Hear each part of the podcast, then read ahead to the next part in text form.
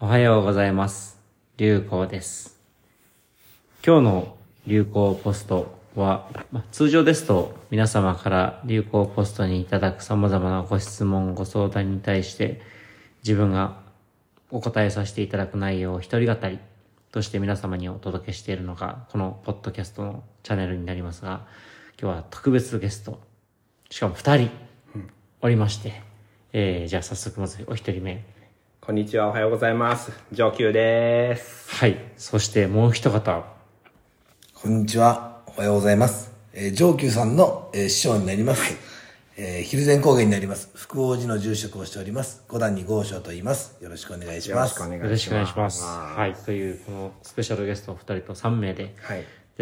えーまあ、あ昨日、おととい聞いてる方はご存知かもしれませんけれども、ただいま、あ私、流行の師匠の、おまあ、笹井修霊師、インド仏教界のトップと言われる方が、インドからはい4年ぶりに来ておりまして、御年88歳。はい。で、日本暗芸をしてる最中でして、今日はあ岡山県の蒜山高原、そしてその福王寺にお邪魔していると。はいその今、ほ本堂っていう言い方ですかそうですねはい。はい本堂で、えー録音させていただいているという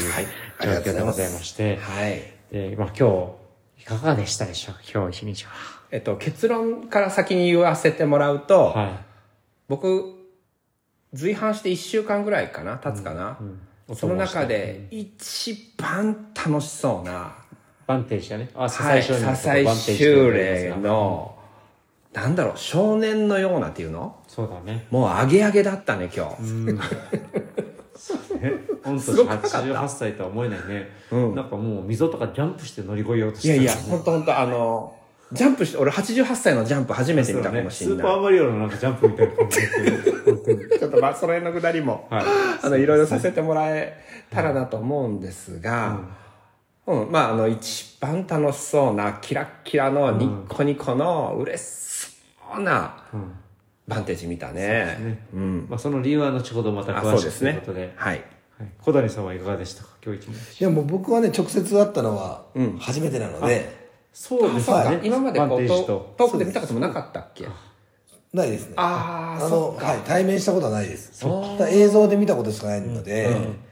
まあ、僕もの存在じゃないですけど、そう逆にそう聞きたいねこの例えば岡山出身の笹井修霊っていう存在っていうのはどのどういうふうにこう映ってたのかというかえまずはね僕は、まあお二方がインド行かれたじゃないですか、はいそれで初めてお出会いされて、うんよそれより前から僕は知ってるもでちすよろん知ってるもちお俺らなんかよりはない全然前かろんはらいもちろん知そってのます時点ではもう完全に雲の上の存在ですよね、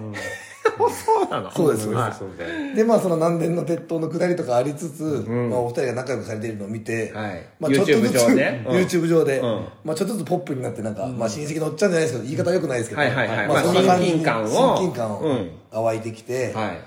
まあ、実際お会いするときは緊張するのかなとも思いながら、まあ、実際だって蒜山高原に来るって決まったのが一昨日ぐらい一昨日ぐらいですうんうんうんよ結構急だったじゃないですか急ですねはいはいだから特に心の準備をする時間もなく、普通にここの掃除に追われ、まあ、布団の準備とかもあるじゃないですかすしかもだってまず昼前にちょっと出雲に行く途中に挨拶するぐらいだそったうそのうちょっがと寄ってみようかなそれが止まるっていうのがうん上級の師匠それ挨拶せねばなるまいとなるほどいう流れだよね最初はね昨日ぐらいじゃない止まろうかって話になっああたそっかそっかそうそそううそう昨日ぐらい急よに来たんでそうですねすいまいやせんいや本い当にあやりがでとうもございますですのでそういう考える準備じ、じ時間がなくて、はいだから本当にまあ本当に申し訳ないですけどもう親戚のおっちゃんが来るぐらいの感じになっちゃってしまって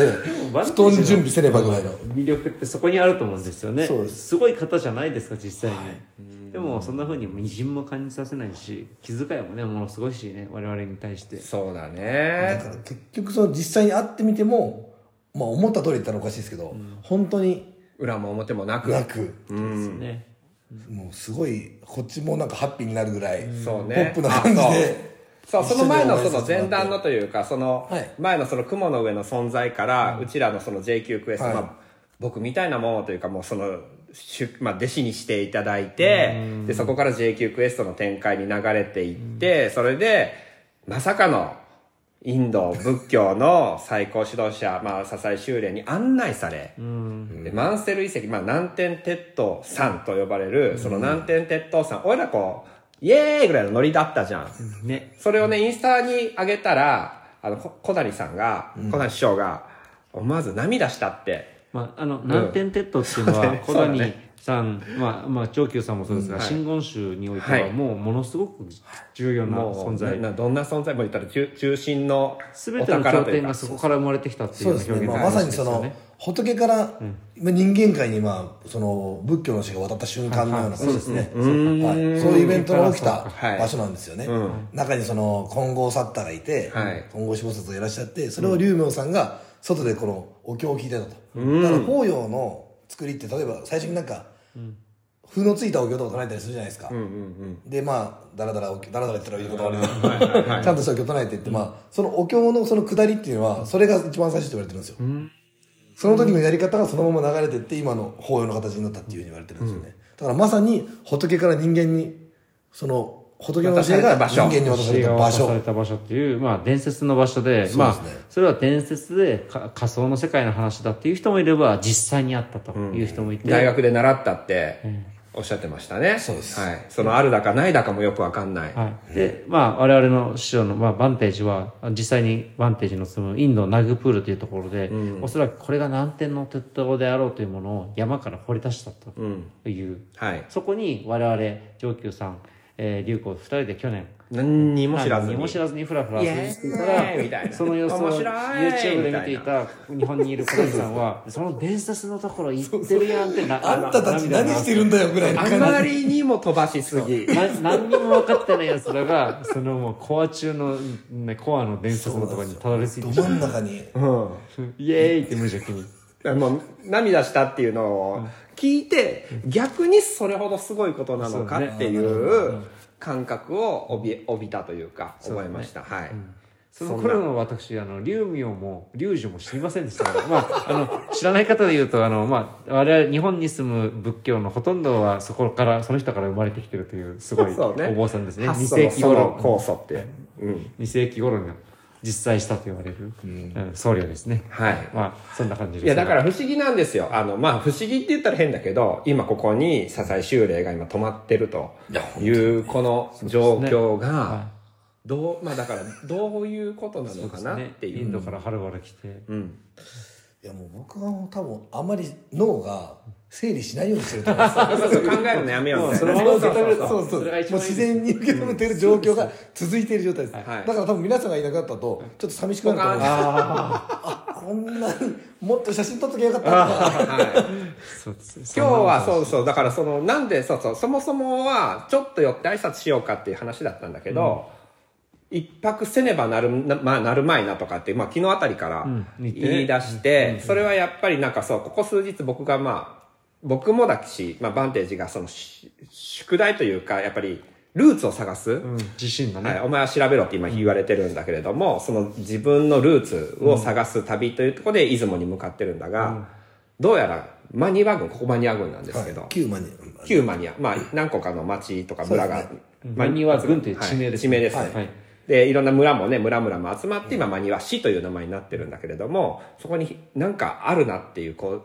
直感みたいなのが、お多分昨日ぐらいか、一昨日ぐらい働いて、これはもしかしたら一泊するかもな、一回一泊せねばなるまいっていう話から今日泊まっているんですね。あとは、まあ、その、いバンテージが住んでいた岡山県の新見市はいから、このマニア、まあ、同じ、ほぼ同じような地域うん。あ、山一つ越えた近い先。て近い、まあ、近所であってバンテージから見るとこのヒルゼン我々が今いるヒルゼンっていうのは憧れの土地であったと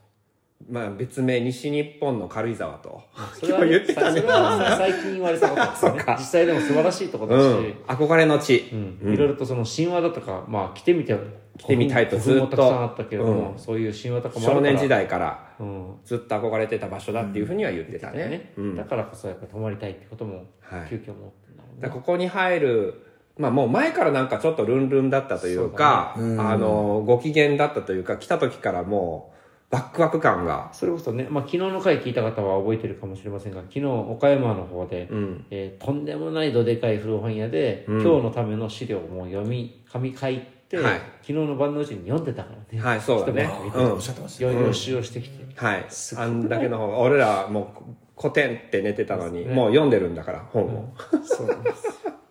それでここにまあ、きまずは郷土資料館を目指そう。はい。一発目、京都資料館行きまで、した。郷土資料館について、やっぱりこれ、これがもう、ハイライト。まあ、あの、いっぱい資料があるんですよ。売ってるんですよ。500円、1000円、3000円。ジャケ買いです。もうこれ買おう、これも買おう、これも買おう、これも買おうってね。4、5冊買ってたね。すごいね。そう。中身ほとんど見ずに買ってたね。中身ほとんど見ずにもうほぼジャケ買いで、こんなにいっぱい全部買うんですかっていうぐらい買ってたね。だってこれからインドに帰るわけですから。すごい本の量が持増っえてて帰るんですかかそれみたいな。うん。あの貪欲なというか知識欲というか、ね。88にしてね。すごい、すごいね。すごい。え昨日まではああじゃないんですね。いやいや、昨日の古本屋もそうあそうですよ。はいあ、まあ本屋さんに行ったのが昨日が初めて見た感じそうです。あはあ、い。なるほど。出雲に関してと、この、まあ、まあ、この後、ヒルゼンに関してのうん。ものを一通り買ってたよね。買ってた。で、今回は、やっぱりこう、そう前のね、古本屋と何が違ったかって今回思ったっていうのは、今回かなりスイートスポットだったっぽくって、後から分かったけどね。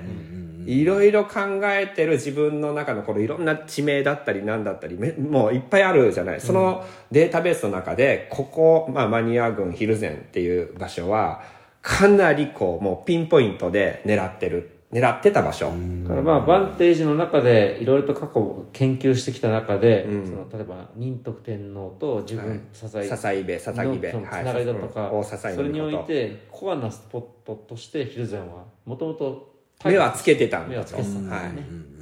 ていうところでもう孫子こんな分厚い孫子ももしあの村の歴史の分厚い本があったんですが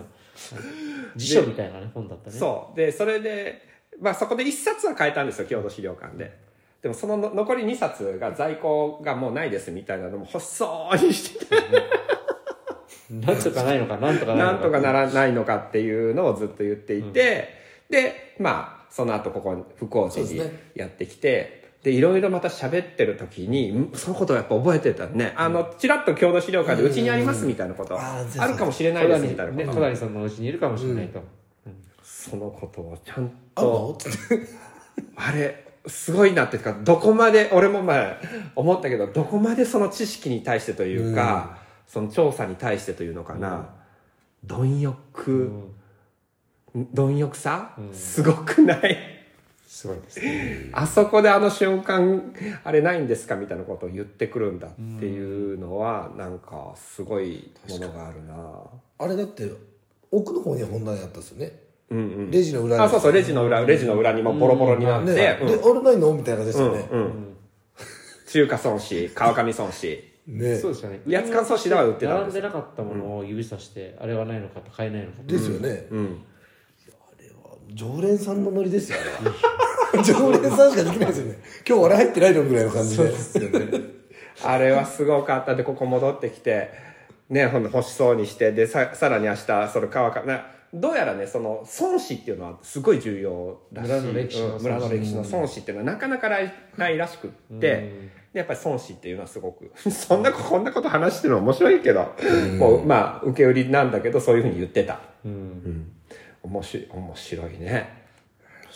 で、その後、そう、その、ここ戻ってきて、ここっていうのはひ福王寺福王は寺い戻ってきて、それでもう早速開けて嬉しそうにこのいもうね本読ん読み漁ってたね 本当に今日買った本、うんうん、食い入るように見てたね食い入るように読み込んでましたが、ねいやーすごかった好きなんでしょうね。本当に好き、そうですねあともう一個そう今日もあの中盤のハイライトっていうのはそのまあ郷土資料館が終わった後ご飯を食べに行って、そこで、えー昼前焼きそばのお店に寄らせていただいたんだけどもそこであのゆまきさんという、えーとも僕はともちゃんと呼んでますがそのともちゃんっていう方に案内をしていただいたんですけど、そのともちゃんのこうガイドの凄さ知識うんっていうのがもう神様の話いろいろしてくれて、でバンテージがまたまたご機嫌ですよ。うんいや、まあ、大してだから、え焼きそば屋さんのおかみさんはいが、めちゃくちゃ詳しいと。神様のお名前だと、うん歴史についてう詳しいんと。、神様とか歴史そう詳しかったね、でその地名をぐるぐる回りながら案内してもらって、それを聞くバンテージも最高に嬉しい。なんだったらめちゃくちゃ掛け合ってたよね。めちゃめちゃもう、本当どもうなほほ何かお前は神神様好きだとか言ってたね。正直僕はあのその神道だとか日本のその,、あの天皇の系図だとかっていうの知識は正直かなり薄くてですね、全くほとんど何言ってるのかわからない会話が繰り広げられてい てすごいなっていうのだけは分かったんですけど二人いやいや、二人の掛け合いがね。そうそうそう、うんもう車の中でもずっとかトーもうクもうずもうもうもうもーっうともう。うん、ず嬉しっそとうにその掛け合いをしてて、だから本当に嬉しそうに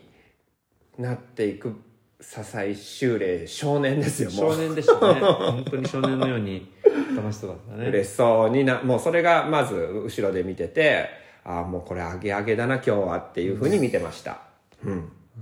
で、戻ってきてからそのそう本を読んでて、その夕日が落ちていくわけですよ。で、ここのもうひ昼前不幸時についてからもこの高原とか、この周りの環境に対してまたすっごい嬉しくねなっちゃって、